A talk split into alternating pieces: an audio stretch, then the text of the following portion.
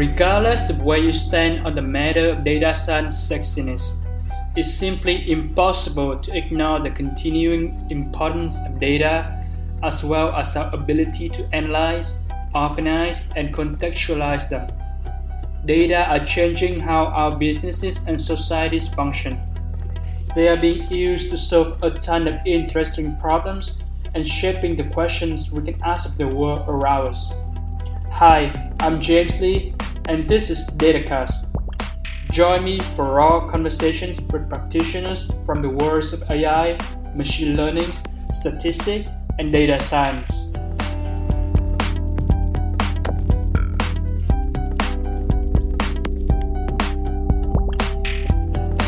Hello, everyone. Welcome to uh, a new uh, interview on DataCast. And today I have the pleasure to uh, speak with Chris Mattmann. Dr. Chris Mattmann is uh, the division manager of the AI, Analytics, and Innovative Development Organization in the IT and Solution Directorate at NASA JPL. At JPL, he reports to the CIO and uh, the Director for IT, and he also manages uh, advanced IT research and open source and technology evaluation and user infusion capabilities. He is JPL's first principal scientist in the area of data science throughout his career at JPL, uh, more than 19 years. He has conceived, realized, and delivered the architecture for the next generation of reusable science data processing system for various missions uh, within NASA. Besides his involvement with JPL, he also contributes to open source and was a former director at the Apache Software Foundation, where he was uh, one of the initial contributors to the Nutch as a member of this project management committee, and which is the predecessor to Apache Hadoop. He also uh, conceived the Apache Tika framework. Nowadays, he very much contributes to TensorFlow, among other things, in the machine learning product. Uh, and finally, he is the director of the Information Retrieval and Data Science Group at uh, USC and an adjunct associate professor. Uh, at USC, he teaches graduate courses in content detection analysis and in search engine and uh, information retrieval. Chris, uh, welcome to the show. James, thanks for having me. Appreciate it. Looking forward to it. By way of uh, introduction, I, I, saw that you studied computer science at USC for your undergrad back in the late 90s. Uh, what about computer science that captured your interest, and uh, how was your overall college experience? At the time that I started studying computer science, I actually didn't know anything about it. So I was kind of like was interested in technology, you know, in my later years of high school. I love sports. I would have played football if I would have grown past five nine and, you know, if I would have had the body for it, I would have loved to play at USC. I loved them at the time, and they weren't that good, but they had been to the Rose Bowl in 1996. I was a real big fan. I loved Keyshawn Johnson and John Robinson, and um, I never grew, and you know, all that. And so um, my last year, because I wasn't playing football, because I yeah, they didn't have honors football, and I, I realized I needed to invest in my mind. Um, I was in a lot of AP classes, and the only reason I didn't have a 5.0 was they didn't have honors, you know, football. so I, I went to uh, yearbook and when i was in yearbook and helping put together the, the yearbook and the sport uh, those pages i had to learn like adobe illustrator and learn more on the computers and i was always interested in computers like i had an apple iie a long time ago and you know it was a like aftermarket piece of crap one and, and you know whatever but i had an apple iie and i used to press control c during the adventure game and make it so that the people on the adventure game would say bad words, you know, instead of the words they were supposed to say, it'd make them say like swear words and stuff. That plus yearbook, those were my initial forays into you know computers until I got to USC. And then you know at USC it was a lot of hard work. Um, it was sitting in the computer labs, you know, learning Linux at the time, which I knew nothing about. I didn't know really, I mean, much about command prompts other than that experience with BASIC and all that, you know, back in the day. You know, the early classes at USC in sort of foundations of programming, data structures is where it really kind of kicked off with me, where I was like, oh, you could store state information and have algorithms do stuff on that and manipulate the state and have outputs and math, math I was always good at math, but you know, the, the real key for me was linear algebra, you know, and, and I got good at that. Well, that's all about transforming state in a way, uh, you know, through various transformations and computations. And that was a nice analog to computer science as well. Those things early on are really kind of what you know drove me you know to computer science. And then eventually uh, early on my second year at usc i got a job at jpl and that got me into databases data modeling and, and stuff like that. Now you know we could talk more in the interview but the, the rest was sort of history after that. Hopefully that you know that's how i kind of got started. Yeah absolutely. Thanks for sharing a bit about your, your, your childhood and how you get into that. So yeah, talking about that experience with JPL, right? So during your time at USC, you had the opportunity to work as a software engineer at NASA JPL. Yeah, how did this opportunity come about, and what were some of the initial projects that you uh, contributed to? So it came about because one night I was, you know, you know, USC is a great place, but there wasn't. I'll just put it this way: a ton of interest from everybody. At least when I was studying computer science, they're staying late in the computer labs. I think it's like become sort of the norm nowadays because I don't know socially. I mean, even in the pre-pandemic mode, people just really enjoyed that camaraderie and being together. But back when I was there, I was maybe one or two or three people that were in the computer lab at midnight, and I was looking for work. I was looking for a job, basically. I you know, I grew up in nothing. I mean, I, I had a great family and my parents and everything else, but we didn't have anything. I grew up in a trailer in Santa Clarita, and uh, I was paying my own way through USC, and so I, I needed a job basically. And so I was up in the computer lab late one night. There was an email that came, and the bulletin. These to have bulletin boards back in the day, you know, before there was Twitter and everything else that you guys have now. And back then, we were on the bulletin board. I was looking for work, and a job posting came from a gentleman named Rob Raskin he was an earth scientist, an atmospheric scientist, and he needed a quote database programmer to help him programming earthquake databases and and things like that. And I didn't know too much about earthquake databases or you know how to structure a model, but I knew I had a lot of you know determination and I was decent at programming and I thought I could do it. And that's how I got the initial job. So I got the job at JPL working for Rob Raskin. That was in the late 2000 you know, and then I, I started JPL, and then within three weeks, my first project was canceled. It was related to Digital Earth, you know, and things like that. It was an Al Gore project, and it was canceled, and so they they put me working on other Caltech projects with the scientists there. I, so I worked on databases for earthquakes. I worked on atmospheric science, uh, you know, SQL queries and things like that, and then I worked on basically how do you put files on disks in a kind of common place for scientists so that they can find them and search them later in the days before Elasticsearch and Lucene and all the you know and and before Google was really popular and all that. This is like all happening while you're still a full time student, right? Yeah, absolutely. Yeah, I worked full time, and I was uh, eventually maybe within a year I was working full time at JPL too. So how, I'm just curious, how to balance that? Like how how do you stay productive? You know, how your schedule look like? Yeah.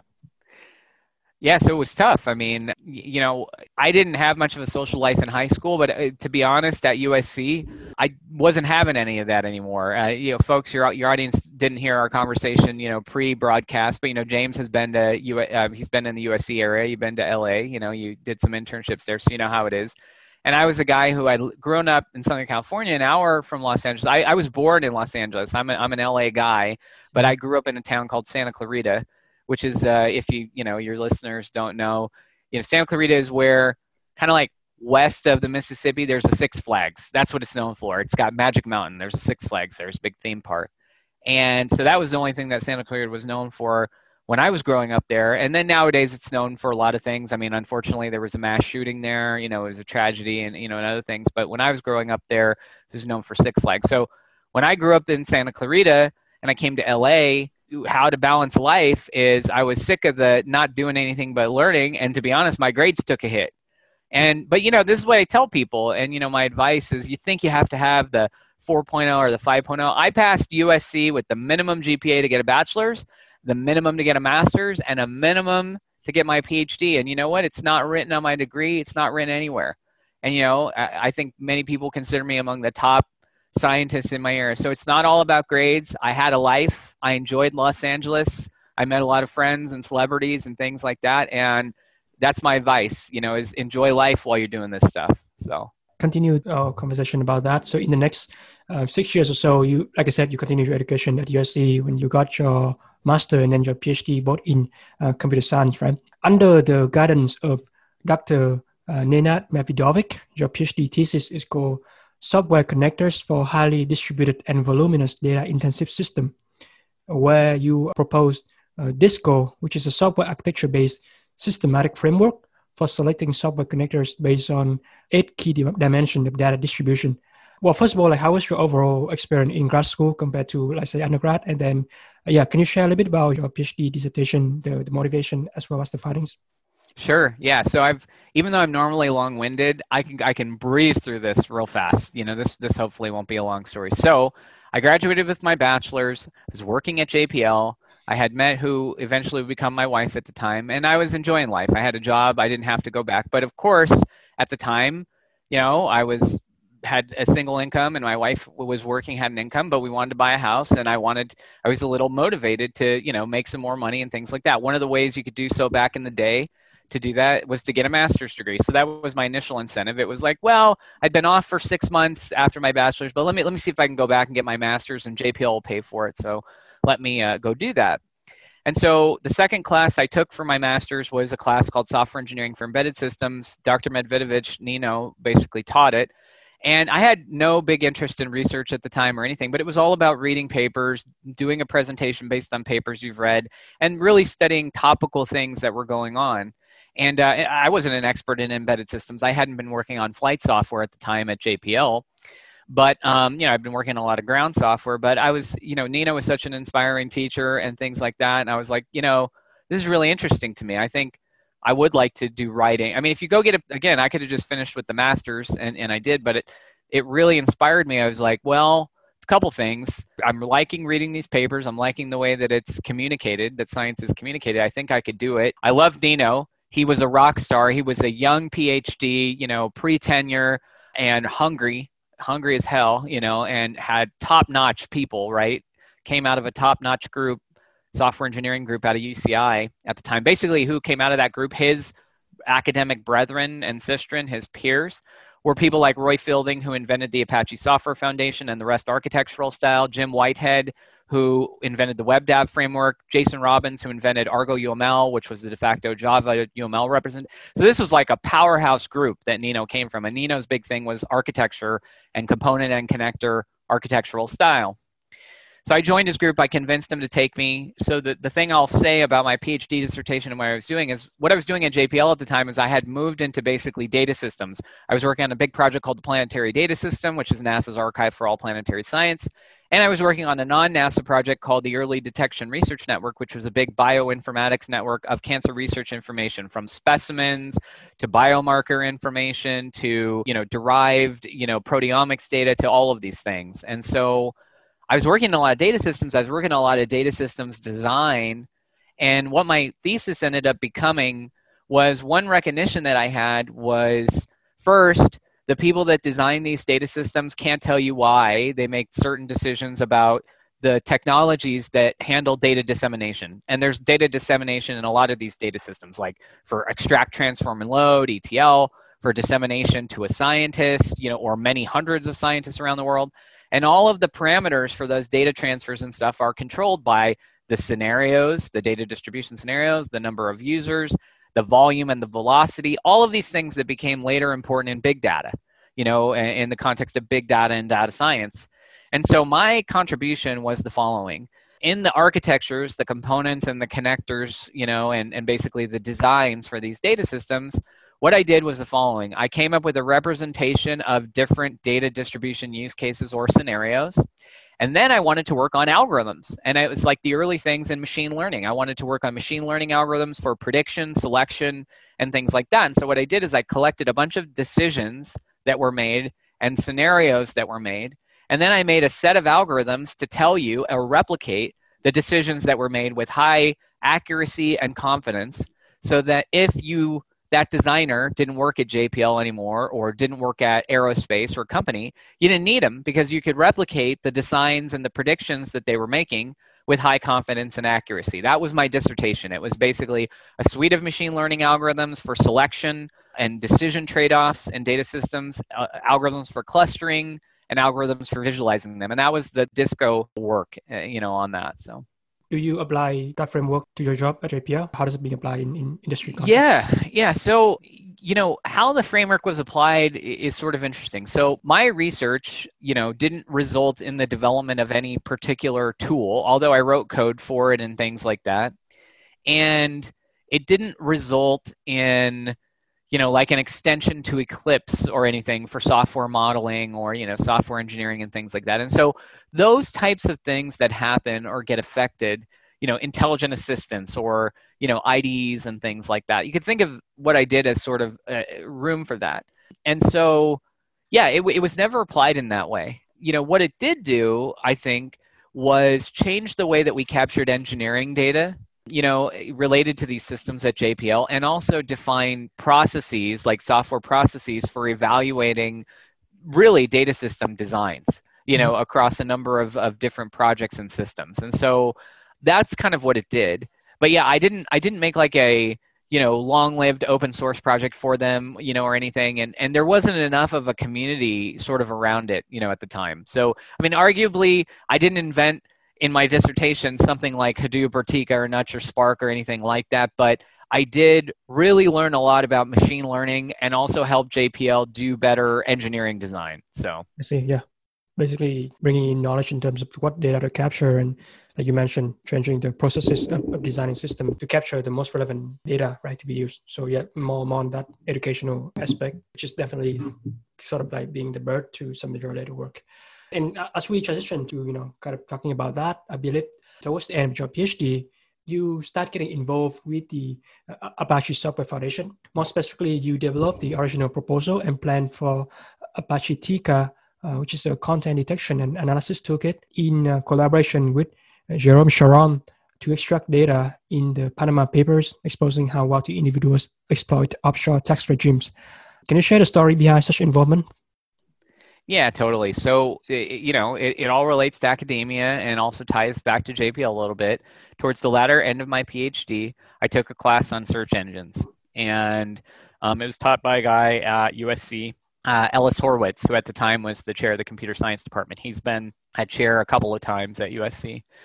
And Ellis was great. Uh, if you looked across the world, especially in the US at the time, there were maybe two or three classes in 2005 on search engines. One of them was at Stanford, part of the InfoLab, Hector Garcia Molina. I mean, these are the people who invented search engines in the web. But USC had one of them. And so I was in Ellis's class. And uh, our final project, he encouraged us to uh, basically do in this framework called Nutch. And Nutch was an open source project. It was an effort by Doug Cutting, who invented Lucene and a number of other amazing things like Hadoop and, you know, what eventually became Cloudera, the company, and things like that. Ellis encouraged us to use Nutch for our final project. So my final project was a really simple syndication, and I don't know if your viewers even know what that is, but it's an RSS parsing framework.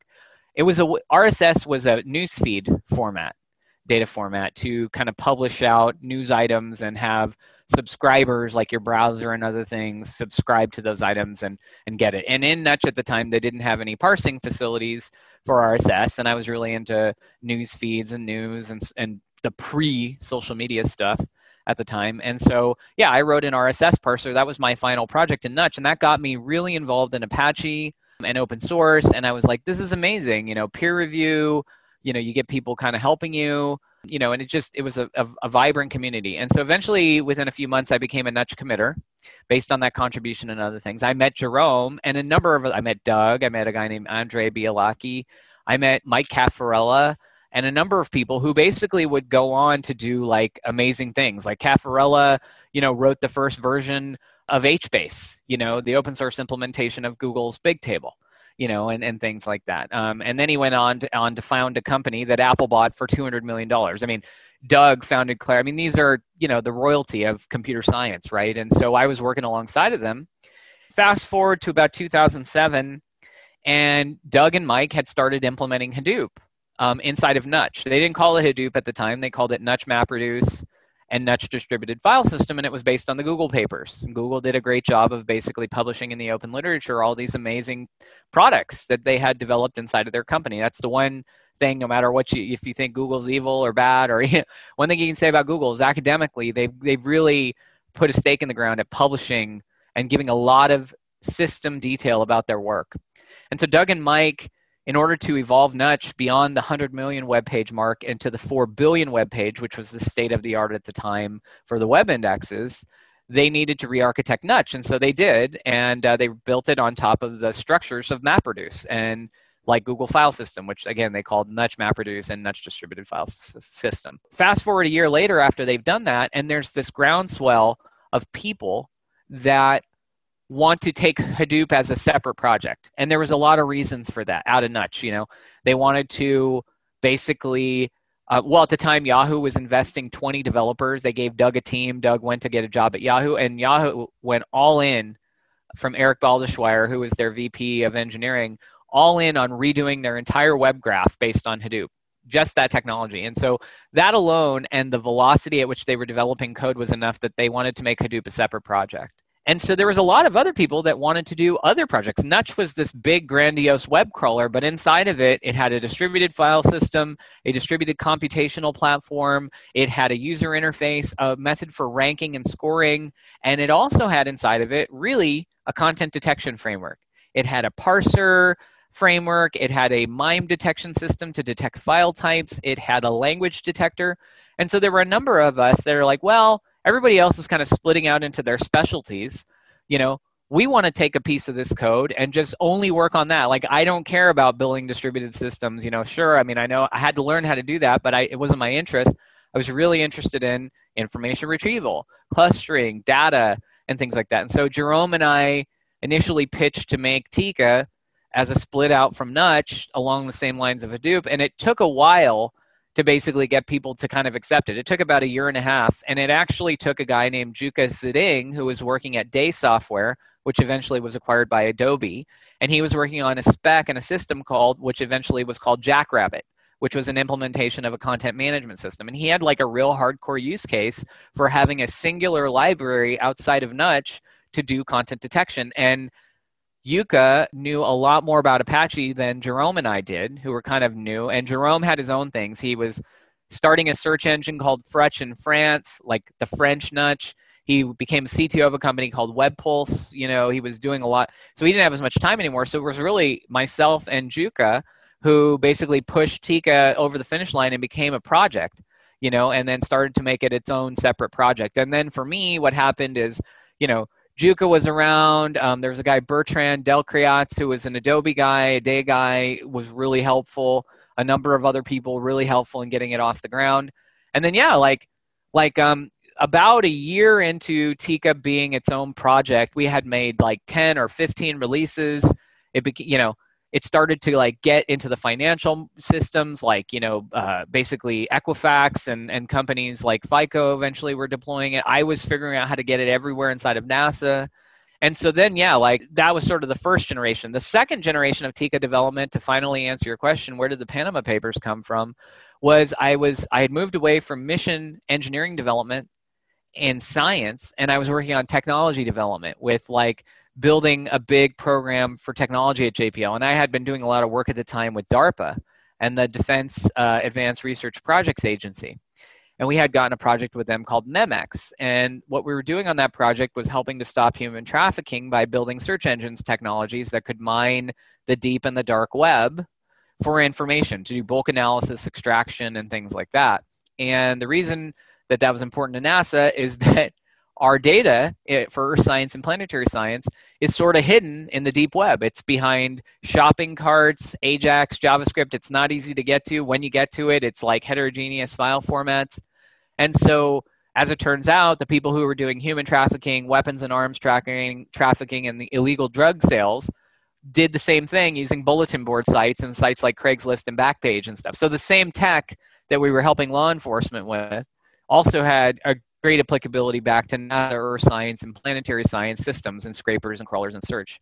And so, anyways, when we were doing that and really, really enhancing Tika so that it could support multimedia file formats, so that it supported deep learning and machine learning to get out, you know, information from these, a journalist, also programmer, Matthew Caruana Galizia, ended up, you know, coming on our mailing list for Tika, asking a bunch of questions, writing a Node Tika library and then we gave him a bunch of help, helped him out, and we found out this was the guy that was basically analyzing the Panama Papers data leak. You know, and and he was using Tika to do it. He then came back on the list after it became public and is like, "Yeah, that's what I was doing. I was using Tika. Thank you for everything and all your help." You know, and then his work eventually won a Pulitzer Prize. You know, but that's the whole long mapping of how it got used for that. Yeah, thanks a lot for talking about the details of your involvement and you know all the people that you met along the way and how, how that journey come to be. And i'm sure we're going to talk about the memex project later on. First of all like in 2011 right as you're talking about tika you wrote this book called tika in action which you co-author with Jukka Zitting who you we just mentioned. Just uh, could you mind discussing the process of writing that book? The process of writing the book was like i think over christmas i was having a lot of fun uh, in 2009 december and I got it in me around that time. We were near Atika 1.0, and Jukka and I and some others had been discussing there is no kind of canonical guide for Tika. It had decent documentation, but there was a lot of appetite at the time in the in action series with Manning. There was a Lucene in action, uh, you know, Wicket in action. There was a number of like Apache technologies in action, and we're like, hey, Tika's a candidate for this, and there's no definitive guide. And so I think I was like drunk one night or something, and I got the idea, hey, we need to do this. And I was talking with Jukka, and he's like, yeah, let's go for it. And so, yeah, so basically we decided to do it. It took me a year and a half. It was a very interesting experience. Manning was a great publisher. We had such a great supportive community of people in Tika and it was like i said it was nearing 1.0 it was near that time when the financial people started using it adobe was using it nasa was using it and it just sort of made sense and there was no guide at the time to doing that. So it was a lot of extra work. I told my wife in 2011 when it was published i'd never write a book again because i had done the phd in 2007 i'd finished it. Then i in four years later i wrote a book stayed up late at night you know all that and so I said, "Oh, I won't do this again." And then, you know, nine years later, I did, and we could talk about that, and that's what I'm doing now. But you know, a- anyways, um, seems like every decade I get the itch to do this. But yeah, the, the process was Tika needed a definitive guide. Jukka and I were game, and we did it. So, and I'll be sure to put link to the to the book in the show notes, so uh, interested people can, can check it out. So yeah, back to let's talk about just sort of your involvement with USC a little bit more. So since 27, you have been an adjunct professor in the Department of Computer Science at uh, USC uh, School of Engineering. In the first couple of years of your professorship, you taught several semesters of a course titled Software Architectures. What are some of the essential principles and elements of software architecture that this course covers? The genesis of that class was that Neno incepted that class, and at the time he had just made a new book called Software Architecture Foundations, Practices, and Theories with um, two people Richard Taylor, who was Neno's former advisor and a former dean at UC Irvine, who led that amazing software engineering group in the mid 90s, and Eric Dashofy, who was one of Dick Taylor's students at Irvine. He would be like Neno's cousin, you know, or whatever academically.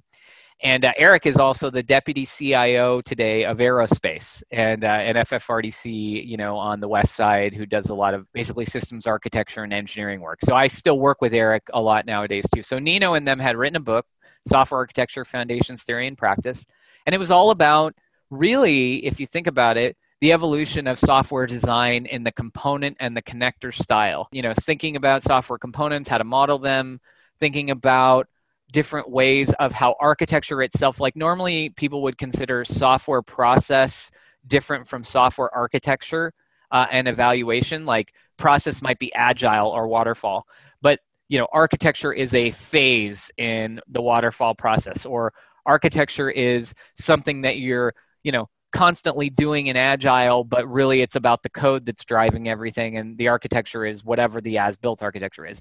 Neno and eric and richard or dick taylor they they basically said architecture is everywhere. It's a living artifact. Um, it's influenced by styles the interactions matter things like that. And so that class at usc was all about that book and that you know theory of software architecture. And so at the time, the class was 150 students. And so after I graduated, Neno and I talked about maybe him splitting his class and giving me half of the students to help him out. And so that's what I did. So the first few years, Neno and I were teaching the same class and really kind of working together based on the research of our his group, you know, to do that, you know. And so my specialty was in data systems, software connectors, and things like that. But I knew the rest of the material because I had lived it, you know, for four and a half years in our group. And Neno is an expert in everything in general. And so that was that class, you know, and then, and maybe you'll, you're going to mention this or whatever, but, you know, just to kind of tee it up, mm-hmm. you know, I, I moved away from teaching that class and eventually into things like search engines and, and some other things, which I'll, you know, I can be happy to talk about today. So. Yeah, yeah. Let's let's talk about it, right? So you taught uh, another grad level courses called uh, information retrieval and web search engine, and uh, basically the class offers the student a complete treatment of web search engine. So right, yeah. What are the core concepts and uh, practical exercise that student could gain from you know that course? Yeah, so that course was another kind of recipe after the Neno Chris model. Neno was my professor advisor. We split the class or whatever. So at the time, uh, Ellis Horowitz, who was also on my committee, and remember, if you recall, was the guy who taught me search engines and was really, he was like advising Google and worked on a lot of legal things for search engines. Excellent, former chair of the department. We split his class, and I started to teach, or I would teach like the spring version of his class when he didn't want to teach, or, you know, thing, or I teach the summer one and uh, that class was basically three pronged. That class taught you the foundations of search engines. So Ellis's expertise was more algorithms, and mine was more systems. So my version of that class focused more, or, or I would say less on teaching you the hardcore inverted index algorithm and here's a B tree and all that. Whereas Ellis wanted to focus on all of the core search engine algorithm stuff because that was his expertise. He was a math guy, you know, and mm-hmm. and that was fantastic but we always really did a good job of complementing each other because when I taught it, I focused on well, here's all the systems and the real things that you got to put together to build search engines nowadays. So I didn't give as deep a vertical depth of like, here's how you build an inverted index and the algorithms. But what I did is I taught people how to use Lucene, Solr, Elasticsearch, Nutch, how to do web crawling. My big focus was on crawling, politeness, um, and then eventually what became I would say search engine visualization and things like D3 and how do you, you know, demonstrate and do search analytics and, and, you know, show those types of things. And that morphed actually into eventually what became the 599 class that I taught on big data and content detection and analysis. And now today, the data science class that, that I teach uh, on data science in large scale environments.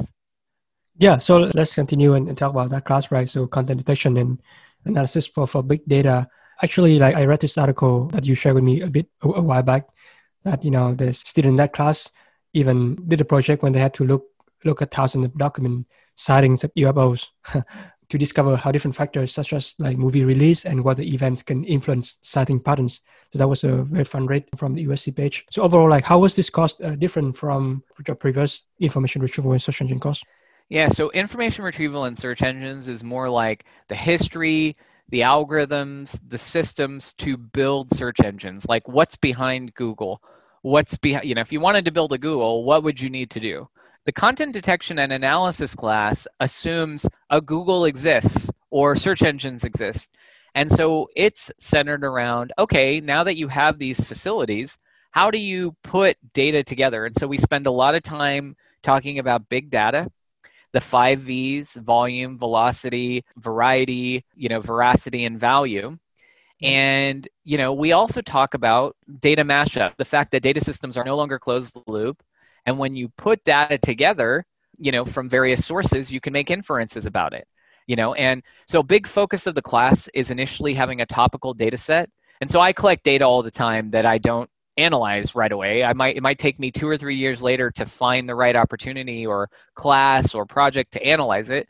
And so I've got data lying around from various projects that I haven't gone deep on yet. And so that particular semester, I had a UFO sightings data set actually that eventually became part of Kaggle and things like that. And so we went deep that semester. And the first thing that we teach cl- kids in that class is enrichment. How do you mash data up together and add features to it? You know, and by today, things like m- machine learning. You know, so some of the questions that I said for the UFO data set is, hey, okay, are all these sightings within 50 miles of an airport? Add a feature that tells me that. Are all these sightings in places where, unfortunately, maybe the population has an alcohol problem or things like that? So I gave them a bunch of suggestions about things they could explore. And the first assignment is all about enrichment, adding features to the data set. The second assignment is all about content extraction at scale. So now that you've got a data set, you've added a bunch of features. So maybe you've gone from seven columns and a thousand rows to something like 50 columns and 10,000 rows. Now I want you to do a big processing over this, and I want you to do it on Hadoop or Spark or using some Python multiprocessing, and I want you to do enrichment. So the second assignment was them doing a big OCR extraction of unstructured sightings from British UFO files that don't look like the nice CSV sightings that I gave them that are, you know, very structured. Take the OCR from the British OCO, uh, uh, the British scanned uh, sightings, and turn them into 10,000 more rows in your nice tabular, you know, structure. make sure it has the same features, create a content extraction pipeline to do that. And then the final assignment is always visualize and communicate your data science. You know, um, now that you've got your data, your enriched features, your things like that, show me a, D, a D3 visualization and communicate and let someone interact with it. You know, do search analytics basically. And so that that was that class. I've done it with UFO data. I've done it with polar data. I've done it with job data in South America. you know, there's lots of different data that we've done it with. And so, yeah, so that's the class. Yeah, that, that sounds like you know the class really taught students the end-to-end pipeline of data science from you know gathering, cleaning the data to do EDA to modeling to you know like you said augmentation and building models and, and visualization. Yes so I, I, guess like the more interesting i hear like students get exposed to tools like you know hadoop and and elasticsearch which really like the, the fundamentals of industry uh, data science. And um, i think definitely that's something a, a bit lacking in, in the academic context. Rarely uh, student had a chance to like work with the, that, the technologies. So it seems like uh, you really engage the student in that sort of practical mindset and, and really learn how you know real world data set works right mm. totally james that's exactly right that's the intent so mm-hmm. okay awesome at USC, you're also the director of the Information Retrieval and Data Science Group. The mission of the group is to research and develop new methodology and open source software to analyze, uh, ingest, process, and manage big data and turn it into information. So, can you share an overview just uh, about some of the uh, research activity within the group and uh, maybe a couple of prominent projects? Yeah, so that group, you know, at various times over the last seven years has been large and medium sized and small. So we've trained something like 40 master students as research assistants. We've done maybe three dozen undergraduate research assistants and three postdocs through the group. And the group has been funded a lot by NSF. You know, so we had a big couple of big grants. One of them was on polar cyber infrastructure, basically building polar search engines for polar data, you know, uh, pulling together data from the Arctic that's unstructured and ugly and making nice visualizations and search engines. There's a website called polar.usc.edu that we made and collaborated with the National Snow and Ice Data Center on. And then we also partnered with the DARPA MEMEX program at the time, and we were focusing on all non law enforcement use cases, maybe for science search engines, but we were working on common open source software with the students with that. We worked on Nutch, what eventually became Sparkler, um, which is an evolution of Nutch to run on Spark, completely, you know, developed whole cloth, greenfield, and lots of more contributions to Tika and to deep learning and machine learning. And so USC data science today is a very thin, you know, uh, group. We don't have, you know, I don't have a dozen research assistants anymore, and you know, it, I've got I've got like one or two because that's about all the time that I have given my commitments and roles kind of everywhere else, especially at NASA. And you know, we graduated our postdocs. We we did all that, so that's great. And so the things that we work on today a lot, we we spend a lot of time working on Sparkler, the web crawler we have a number of like docker and, and other things that we build like extraction capabilities using and then dockerized extraction so like augmentations of tika with models and machine learning and things like that. And all of the stuff that we do is in our github repository and organization under usc data science. That's really kind of like the research arm of a lot of the work that we're operationalizing and doing you know in the team at nasa um, and it's also a good pipeline for getting students from USC or identifying talent, teaching classes, and then giving the people in the classes at USC a chance to get in the research group. It's just a lot thinner pipe, you know, to get in the research group and then maybe to partner with someone at JPL NASA, at another FFRDC lab, industry. And we've put a number of people in industry. Half of the search engines teams at most of the big web properties I've helped to fill through our group. Yeah, that, that's fantastic. Just curious, like USC overall, like how's the interest for like you know data science and at the university in general from your experience teaching this class and maybe engaging with other professors sort of in the same domain? Like what sort of student interest overall? Yeah I think the groundswell for data science is huge today, and I think pretty much practically it's what everyone kind of comes in and wants to study. It was so much so that the folks that weren't necessarily teaching data science were trying to figure out ways to rebrand their classes you know, to kind of call them data science and things like that. So there's a huge groundswell. It's basically what everyone wants to learn nowadays. And then the next next job is like AI engineer. But if you think about it, that's really a specialization in a way of data science. Data science is kind of the common horizontal language speak and discipline. And now AI uh, engineer, RPA, you know, pro- robotic process automation, or you know, UX expert, you know, AI person, you know, these are all just specializations on top of the kind of core data science capability. So. Yeah, and that you see that all falls under the uh, Viterbi School of Engineering, right? Yeah, most of it is in the engineering school. Although you know there are discipline-oriented data science efforts in in other schools. You know, spatial sciences, uh, you know, is one of them. You know, places that you could imagine. You know, even there's a data journalism, data science thing. You know, in our um, Annenberg, you know, school and you know our communication school and things like that. So it's kind of everywhere. But but Viterbi has the biggest groundswell, I'd say, of like the engineers implementing, say, the back end kind of core motherhood and apple pie for that, you know? So. Mm-hmm. Awesome. Yeah. Thanks for sharing the line on, on the front. Simultaneous with your academic affiliation, so you continue your industry work at NASA JPL like throughout this whole time, right? You have risen through various uh, leadership roles, uh, member of technical staff, senior software architect, principals, data scientist, deputy chief technology and innovation officer, most recently division manager for the AI analytics and uh, innovation team uh, can you unpack the evolution of your career at JPL? So the first 10 years, um, I sort of was mostly in engineering and science and mostly working on, in the first five years, research. So, leveling up, learning about Apache, figuring out how to get Java into data systems and implementing them initially on research data systems and then joining missions. So, I worked on OCO, I delivered the ground data system for the Orbiting Carbon Observatory, the NPOESS Preparatory Project, which is the next generation polar orbiting satellites, soil moisture active passive.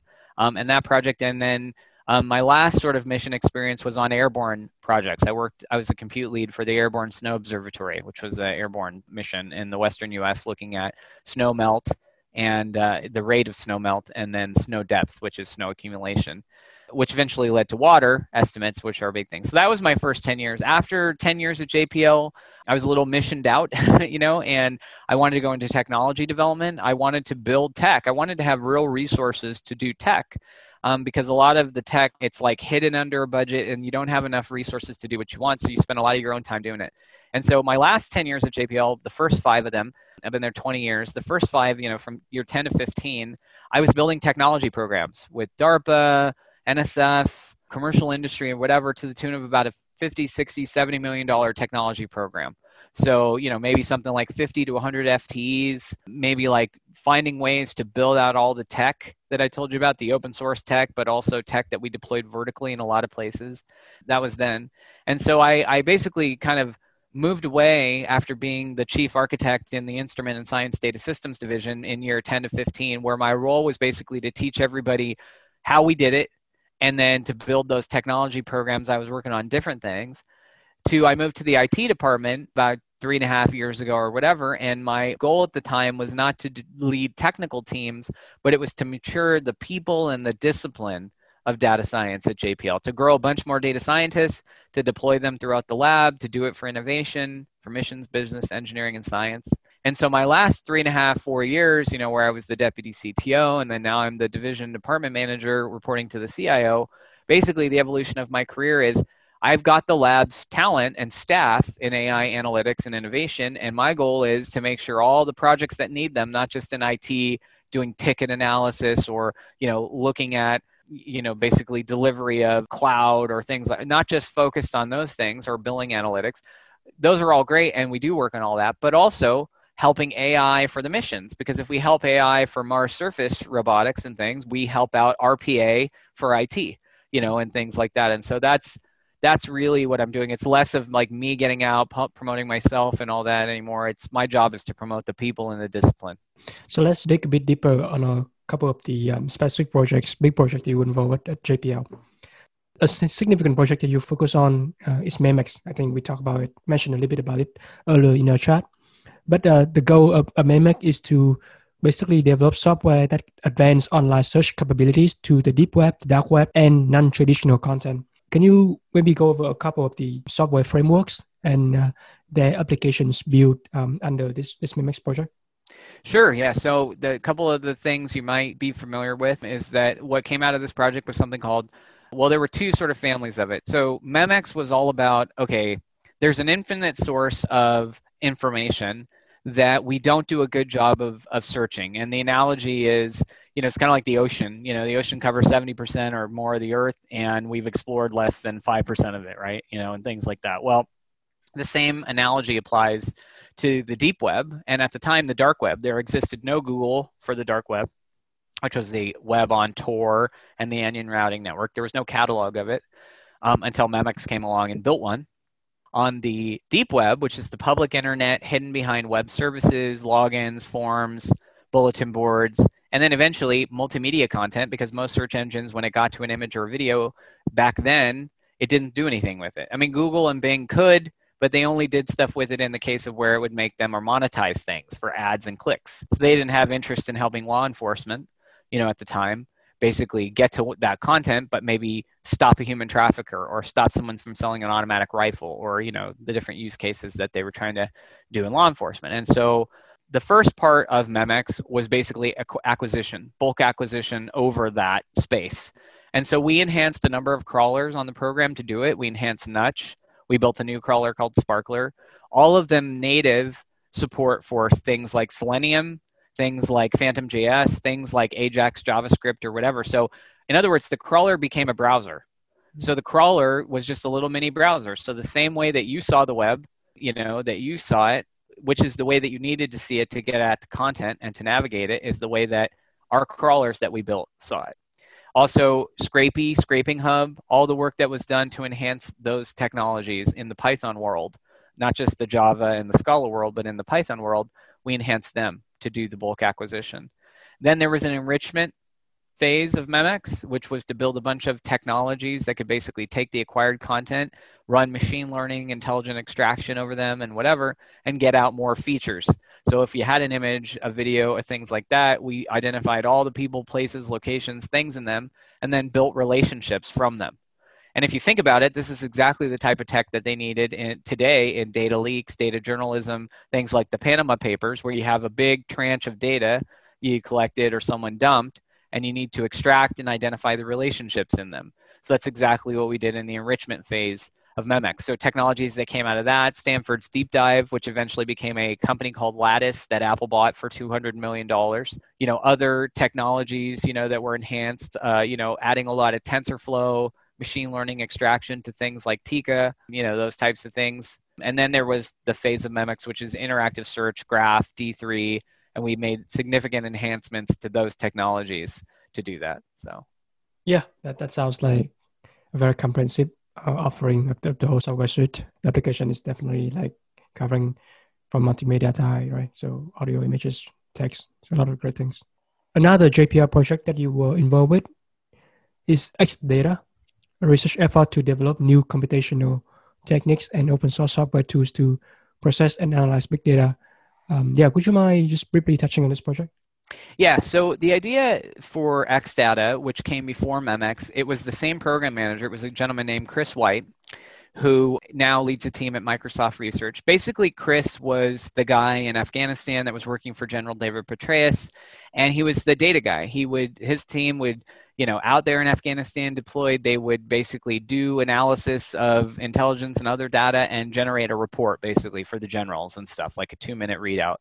And what Chris noticed out there is you could move a lot more fast and furious with open source software and deploying things because you were deployed operationally in the field. When Chris got back, you know, over here to the States and he started to get into program management, he found it was really hard in the government to reuse software that you've already paid for. So you pay one contractor to build some analytics and visualization software. You want to reuse it on another program, you got to pay the same contractor again to do it. And so reuse was really hard, and the use of open source was really hard. And so XData was a program whose main goal was to find a way to develop and fund software so that it went to the open source foundation so that they could keep it. Like, go fund the Python Software Foundation to develop things like PyData, NumPy, Numba, Blaze, you know, Dask, things that eventually go fund them directly. Don't fund them through a contractor. Go fund the Apache Software Foundation and things like Nutch and Tika and all this stuff. Go fund them just or fund people that are directly working with them. So they put all their analytics, big data projects, code, visualization, they put it there. And then once it's there, the government can reuse it by pulling, doing a software pull of that open source software in open source land and using it in whatever ways that they want to do. So, in other words, bypassing or streamlining the technology transfer process through the use of open source. That was the goal of Big Data and Xdata. I'm sorry, that was the goal of the Xdata program is to build open source big data analytics and visualization software and to make it reusable in the government. And so they were very successful. What came out of big Xdata was Spark, the Apache Spark pro, uh, project, uh, Vega, D3, you know, basically what came out of that was the funding as well of companies like Continuum Analytics and Continuum IO, which became Anaconda, you know, and I mean, you can point back to, you know, just like MIT's Julia, you know, amazing things, like just game changing everything. And again, it was one of these DARPA programs where you looked around the room and this was the royalty of computers, you know, there basically. Yeah, that, that's a fascinating uh, anecdote on the origin of, all these like very well known frameworks these days as an insider on, that project, like what are the criteria used to judge, you know, whether an open source project gonna get funded or, or get selected by this project? Yeah. Yeah, so I mean, the criteria for selection I didn't have anything to do with. I was myself one of the people who was selected, but I can tell you the criteria for use um, kind of went like this. Basically, the things that moved on from that program and that are really successful today are things that people were able to put together into like a USC data science project in the classes that I teach. In other words, they were technologies that if we had a data set that DARPA gave us, they were ones that you could quickly use to put together to do enrichment, to do a data visualization, to do a big content extraction pipeline, and to show it off and communicate it to users. So the, the real best of breed tech that came out of X data was everything that fit that criteria. And at the end of the day, the 20 plus software projects and libraries or whatever really got pared down to like seven things.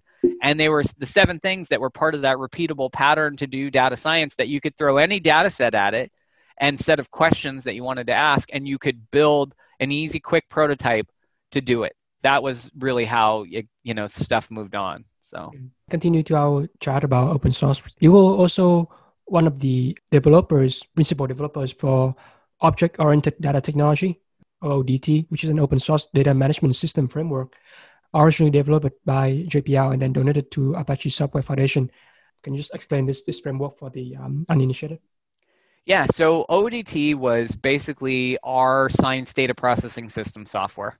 So when I started, you know, like I said, in my first 10 years, the first five were building kind of Java code for research data systems. And the, the latter five of my first 10 years were then working on missions to build kind of operational science data systems code.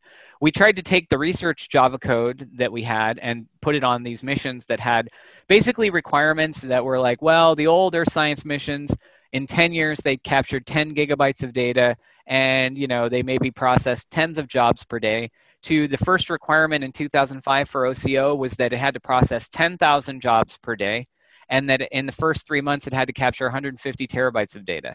And so that type of shift necessitated basically re-architecting all of our ground data systems basically our science processing systems and so oodt was the result of that it was influenced by hadoop java you know every lucene Solr, nutch so it it's native that and what it is, is it's a framework for building science data systems. It's got a file management component, a workflow system, a resource manager. These were all way ahead of their time. Like Yarn in Hadoop 2 is we had a resource manager in OODT way before then, you know, and things like that. But this was our sort of framework. And OODT was a thin framework, a thin set of glue code and horizontal and vertical scale out services to basically put together file cataloging and archiving uh, independent data processing workflow, running science algorithms, and then allocating those executions out onto both local resources as well as into the cloud and things like that, and making sure the provenance was captured, making sure science algorithms were easily integratable and things like that. And so it really was the code that we used to deliver like 10 years of Earth science missions. So hmm. it exists today. It's the back end for some like you know usable systems today there's a system called drat which used to be an apache project but isn't anymore which is a code audit tool that's built on top of oodt um, and some other things but admittedly oodt development has slowed you know and, and things but it really serves as a good example of how to do you know those types of systems thanks for really kind of emphasizing on that shift that you mentioned, right? From working with local data, very small amount to like shifting terabyte of work. And seems like the system, like you mentioned, resource management is very important. You can allocate, you know, appropriate computational power for appropriate teams to, to invest it on a specific workflow. Let's dig a little bit deeper on, on that front. So you mentioned like you use OODT for various systems that work with science data for, for NASA's mission.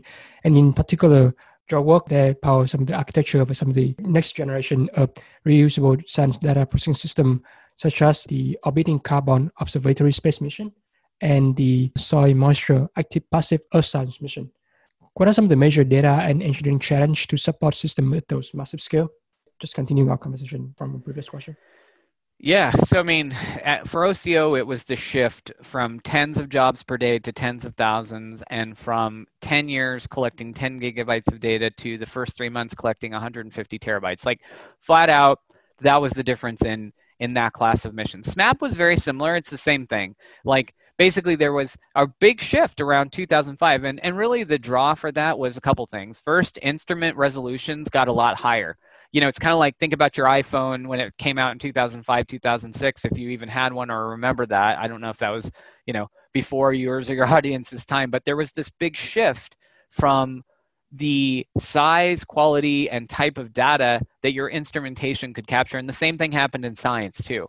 So whereas before they would, you know, they just didn't have the instrumentation to capture big data and things like that. Around that time, they had you know cameras that were generating 10 gigabyte images you know with pixels and stuff. And so they could take more data and if you had more data the scientists could envision a lot more processing and things that you could do with it you know at different resolutions that they didn't have before. And and so those were the drivers. And and also at the time you know really distributed computing cloud computing you know it wasn't a commodity yet but you know places like google and and others were saying hey you could do this. You could do basically the evolution of the shared nothing architecture you know putting together a bunch of independent computers that don't share anything but networking them together and instead of that the hardware level solving the reliability issues with them and the distributed computing doing it with a software framework like mapreduce or things like that and so all of the, that was sort of a perfect storm and a groundswell for really science to evolve. And that's kind of what happened from 2005 to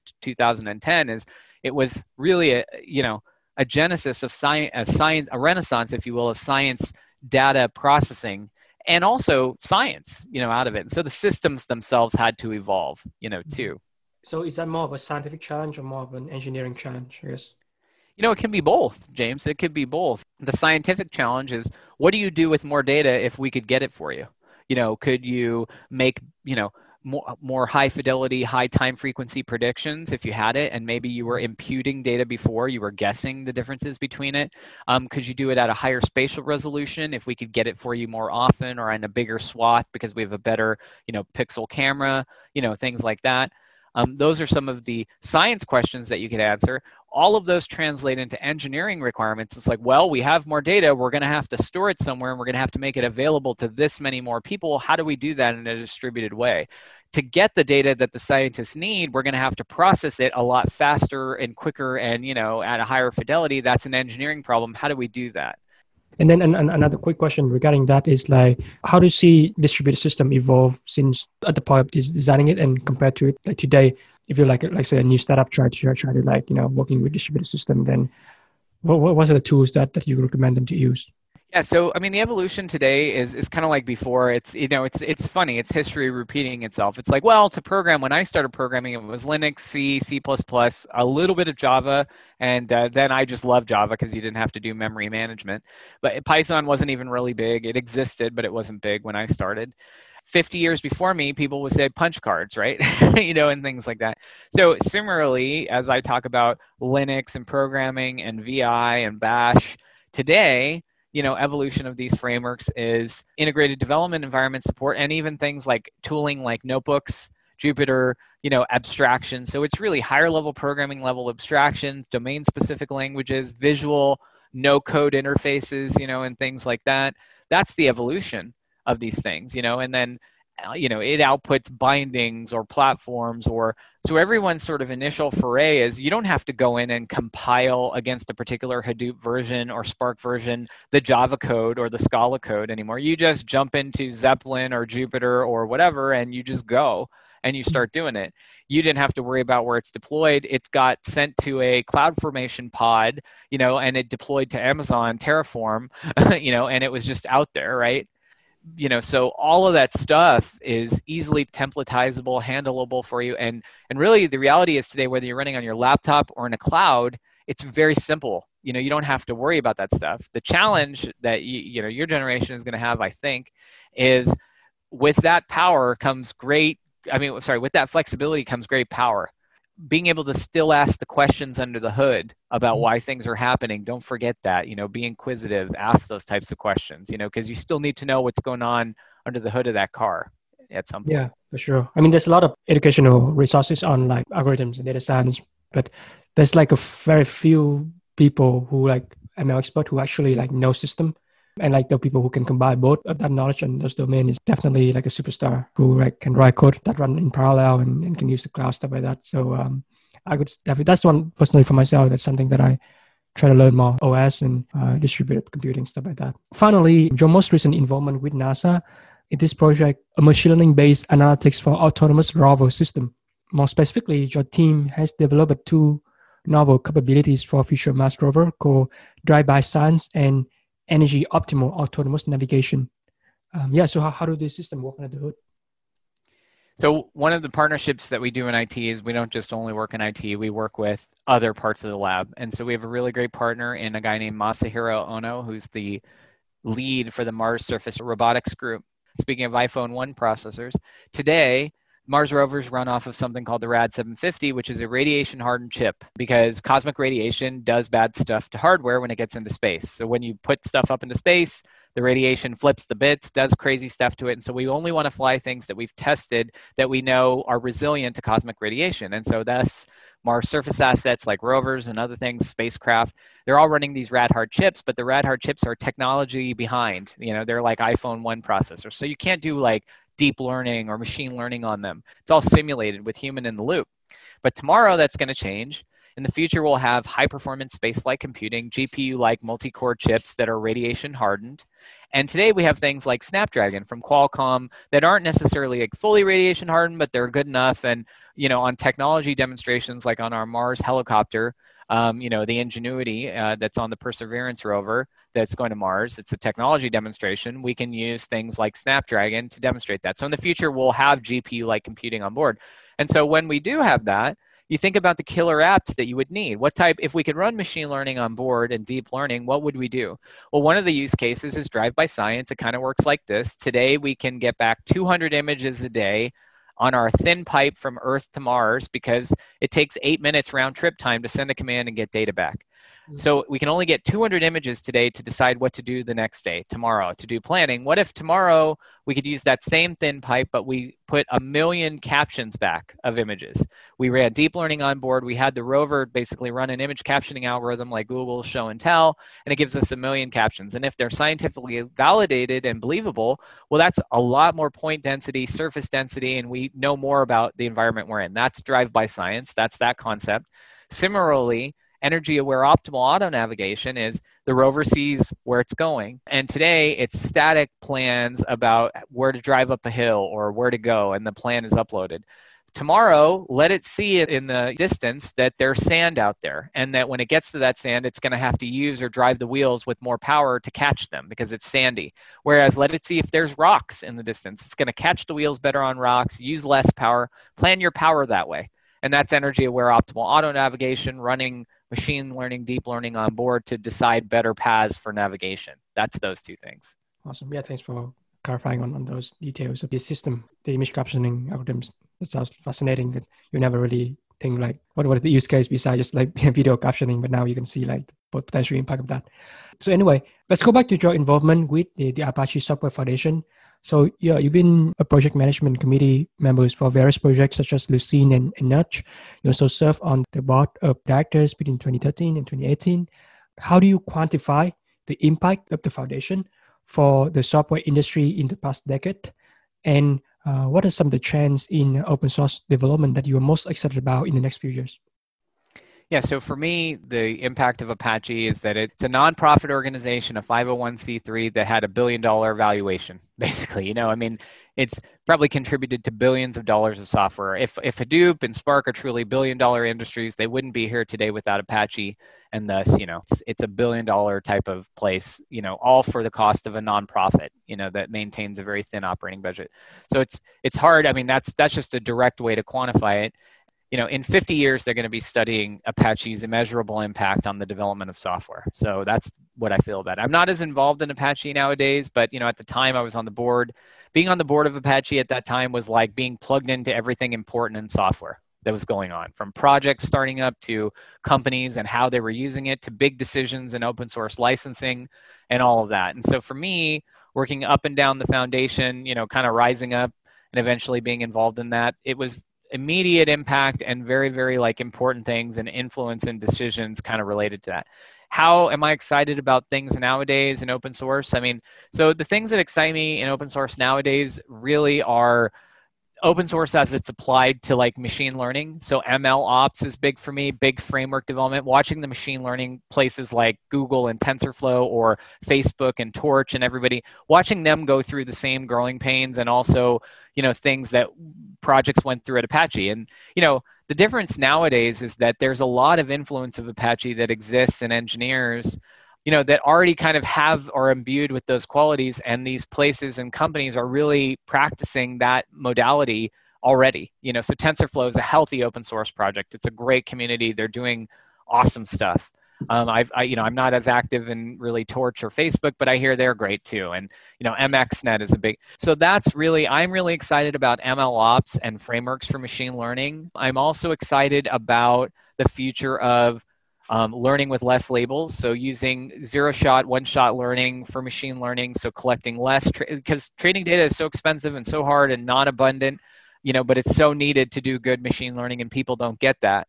But these approaches for zero shot, one shot learning, really excited about. And the other big thing I'm excited about is AutoML you know in machine learning like automating data science automating model development selection evaluation all of those things awesome yeah thanks for sharing that and in 2013, you wrote an article on Nature called A Vision for Data Science, in which you argue that for advancement are necessary to get the best out of big data, algorithm integration, development and stewardship, diverse data formats, and people power.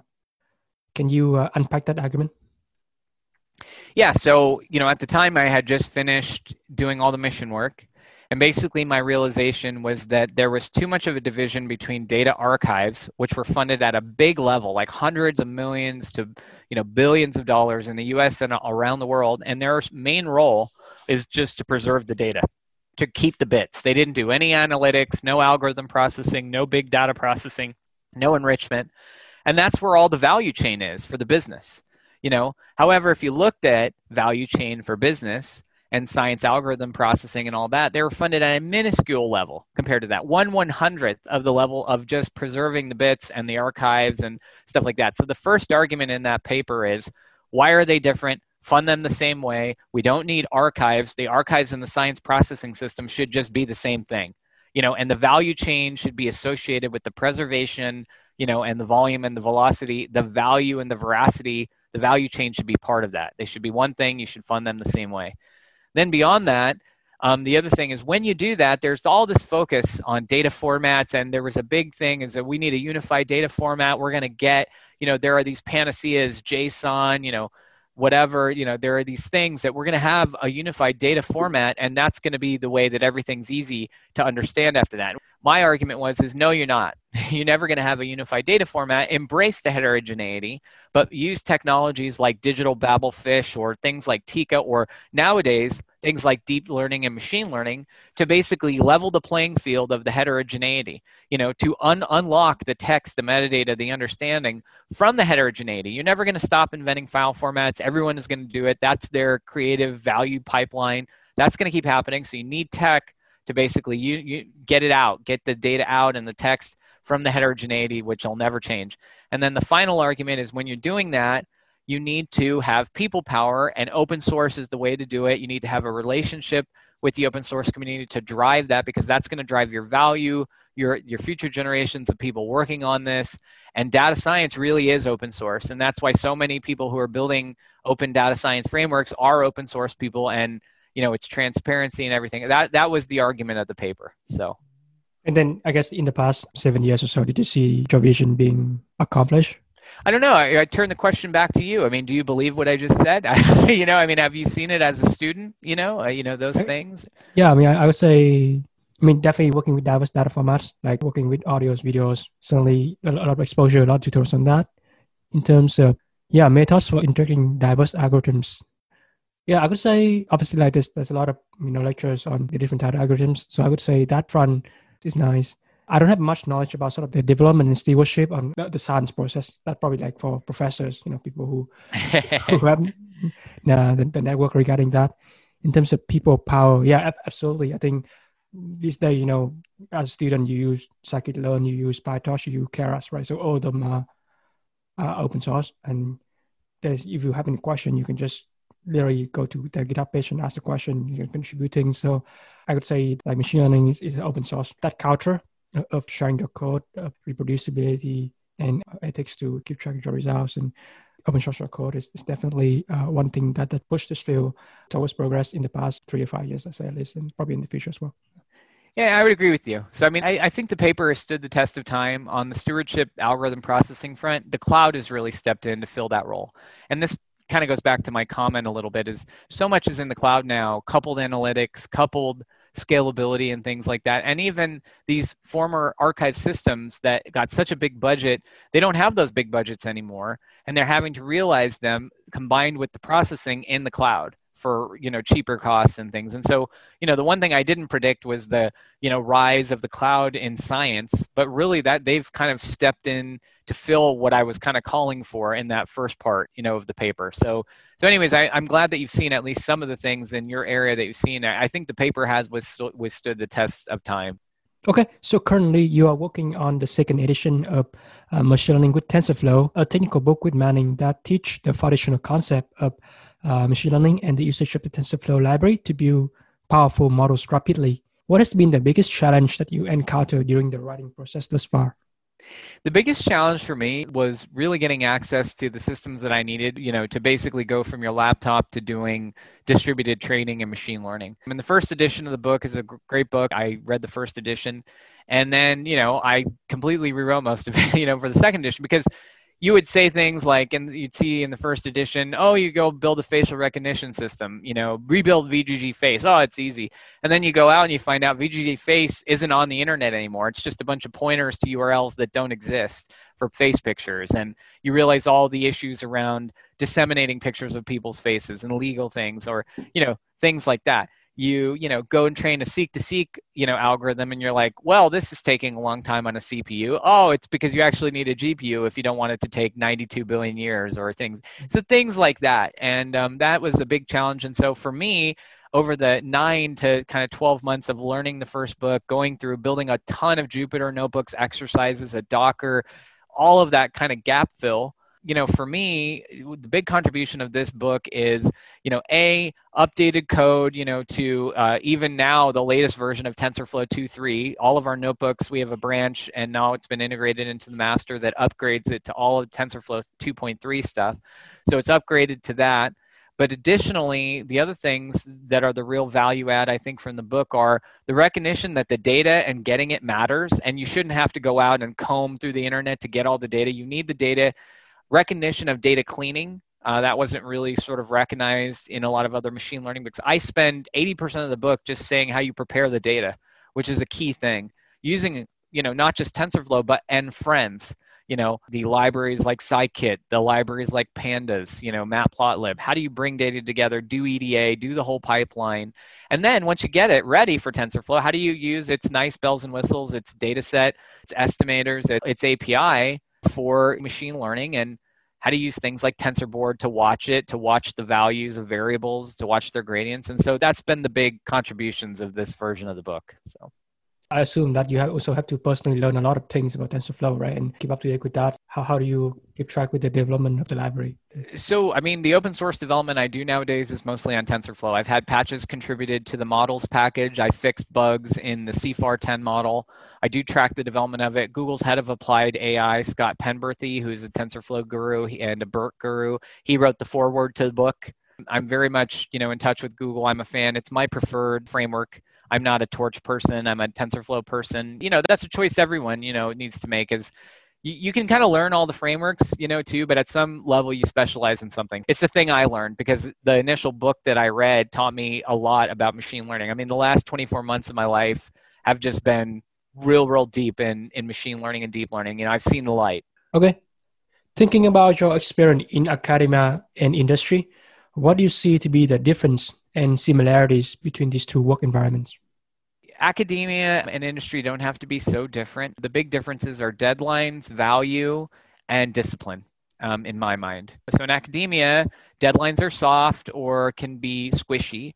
In industry, they're not. You have to meet, you know, deliverables and, and things like that. Related to the value for that in academia the value is yourself. It's an investment in yourself. You're investing in yourself. You're learning in yourself. In industry or you know applied work in this area the value is the value that you generate. Both there is some self value in that but it's really value for the company or the organization or your teams or things like that. And then discipline. You know really in academia you know it's very important and eventually at some point maybe you're at this you learn a little discipline. You have to have a little to make it through. Academia proves that you can have some level of discipline but in industry, discipline is what it's all about. You're there because you follow routine. You can, you know, make contributions at various levels. You know, people that are successful in industry learn discipline. There's some, you know, similarities there, but those are the big differences. Deadline values and, and discipline. Finally, you were born and raised in Los Angeles and have spent all of your professional career there thus far. How could you describe the tech and data community in uh, LA? Dispersed? I would say dispersed. La is an amazing place with amazing innovators. The whole silicon beach thing recently that's kind of popped up you know related to both entertainment and tech is and snap you know and all that all those those are great. La has always had the big engineering aerospace companies and there's a lot of innovation that happens there. Honeywell aerospace places like this boeing these types so, you know, there's always this sort of west side, west coast entertainment, aerospace, you know, things like that, where I really have spent most of my time and grown up again in Northeast LA, in real kind of traditional downtown LA and things like that, you know, up here in Pasadena. I would say there's there's definitely a lot of innovators. JPL is kind of a, a key for that. You know, they're really a gem. Caltech, USC, you know, from an education perspective. We have lots of, of engineering innovation, business innovation, aerospace innovation, and a tech a budding tech industry around those areas. But basically in terms of like the products you know that we're producing snap being down here and having its main offices down here is a big deal. It didn't only have and originate up there in norcal and, and things like that. So you know i see some kind of growth and some things happening. There's a big vibrant pre-pandemic meetup community so that's nice. You know there was i know there was a number of, of things going on for that and i would participate in it. And then also just the education system, which is really the talent pool and things like that. We mint a ton of places that we put back into LA in various areas and, and things like that. So for me, like, it's never a question. I had job offers everywhere forever. I'd never leave LA. LA is, I mean, even during a pandemic, we have the best weather in the world, and everybody's jealous of us. So that's us. Absolutely, I think I think that's sort of bring out the idea of the diverse industry and bring out different ideas, different sort of entrepreneurship, right? Like you mentioned, tech being built around these communities in education, in um, entertainment, and in um, aerospace engineering. So that definitely a different flavor compared to, uh, say, the Valley or in the East Coast, uh, which is more like finance and marketing driven. Great to hear your insights on the front. Yeah, so Chris, at this point of our conversation, I want to move on into the final closing segment in which I'm going to ask you three uh, rapid fire questions, and then you know you can just give quick answers for them. Number one, name three people in the information retrieval and data science universe whose work you admire. So Doug Cutting, the founder of Lucene and Hadoop and so forth, I'll always admire Doug's work for you know originating those projects. I would also say probably Hilary Mason, the work that she did at Bitly, you know, the work that she did at Cloudera is usually doing really interesting stuff in machine learning and Python and things like that. And then finally, you know, I would say probably this is sort of a big toss up, but for me, it would probably be Jukka Zitting when he was very active in the development of search engine software and content management systems from Apache and Adobe. Uh, and I, I, think he might work at Google now, but yeah, those would be the ones I would say. Second question Name one book that you could recommend for people to develop a better data driven mindset better data driven mindset. So this is sort of an interesting this is an interesting one. I would say this is more of an innovation book but it teaches you more i think about ways to kind of manage yourself uh, in an, in an it environment. It's a it's a short book. It's called the one minute manager. And it prepares you basically for leadership by focusing on the things that matter and data is one of them. So i would say the one minute manager Finally, imagine that you can send out a single tweet to all the aspiring scientists on Twitter. What could you tweet about? Gosh, uh, I tweet too much already. What would I tell the aspiring scientists? So I would say anytime you hear a, the tweet would be, let's see if this fits in uh, the 240 characters. I'd say anytime you hear somebody give you the outputs of a model, ask what the inputs were ask what the confidence on those inputs were, and then when you get the outputs, ask what the bias are. And I don't hear that asked enough from all ends of science or politics or things like that. We're just so quick to kind of accept everything. More people need to ask that. And the dismissal, usually in journalism and other things as well, we don't have time to delve into that. But it's the most important part. Yeah, that's the most important aspect of science, which is asking good question and asking why, right? Why things happen. And I think that's a brilliant way to end our conversation. So yeah, Chris, I really enjoy chatting with you today, learning about your wire engine career at JPL, your work at USC, and some of your contribution to the Apache Software Foundation. A lot of interesting insights in the development of the information retrieval and, and search engine, your involvement with a variety of NASA mission and a variety of space and, and Earth science mission a couple interesting books on, on both and, and TensorFlow, and a lot of materials that we've gone through. And I'll be sure to include all the links to the resources in the show notes, so listeners can have a chance to take a look and enjoy uh, going through some of this material uh, as I did. So, Chris, I uh, really enjoyed this, and I hope you had a great rest of your day.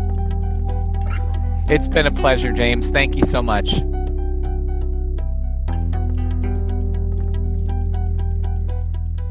Well, that's the wrap for another episode of Datacast. Hopefully, you have learned something insightful and interesting from my guest today. You can read the show notes from the podcast website at datacast.simplecast.fm. If you want to get instant updates when a new episode is released, either follow me on Twitter or subscribe to my newsletter on my website jameskle.com. It is my greatest pleasure that you listen to this podcast and take advantage of the data revolution coming upon us. Goodbye for now.